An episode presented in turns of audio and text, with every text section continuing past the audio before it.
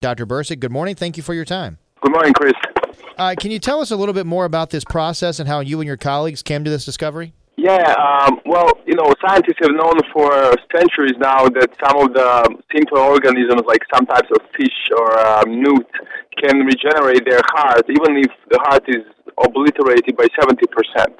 Well, mammals, including humans, do not have that capacity. So if we lose, have a heart attack and lose up to several hundred million heart muscle cells, there is really no way back, and heart cannot regenerate.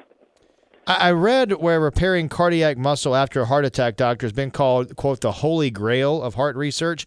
How much more work needs to be done as it relates to that research? Yeah, I mean, that's been a holy grail for now decades, and uh, people have do have, uh, and scientists have come up with some of the medications that can help uh, slow down the disease, but not really revert it. So, the one of the possible ways to do it would be to give the heart muscle cells regenerative capacity.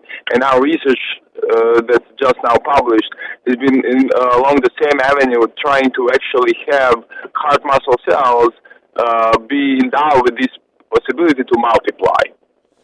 Good morning, doctor. This is John Champion. Now, your research with this gene mutation, how vital is this for patients as we move forward? Yeah, so this is still early on in the, in the development, but a lot of scientists are working into trying to use some of the genes that are known to either uh, control heart growth when we are in a fetus stage, so in embryos, or uh, even if they are, when aberrantly activated, they actually uh, induce cancers with a lot of cell proliferation. So a lot of scientists have been looking in these genes to try to put them and hijack these mechanisms and put them in the heart muscle cells. And after the heart attack, the idea is that if you activate these genes, you could transiently, just over a short time, you could have heart cells proliferate and build more heart muscle. And with that, our hearts could recover from heart attack. Visiting with Dr. Nenad Bursac from Duke University, you mentioned, Dr. Bursac, that this is still very early in the process in terms of research. What What's the next steps? What are the next hurdles? What are the next steps for the research? Yeah, so uh, heart muscle cells, uh, when they start to proliferate, we and others have found that they need to disassemble uh, machinery that helps them uh, contract and actually, you know, induce pumping in the heart. So there is a trade-off between making these cells proliferate and having them pump blood.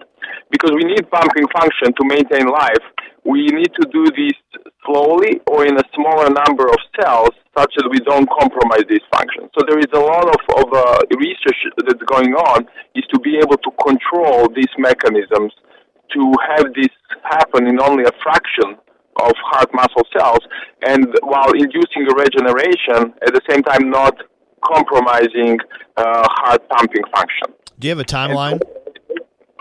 the timeline, well, the timeline is hard to say, but there are some already uh, experiments in large animals, which is a preclinical model before humans, and so there are possibilities that some of these uh, approaches could see clinics in probably five to ten years, I would say. Visiting with Dr. Nenad Bursac. Thank you very much.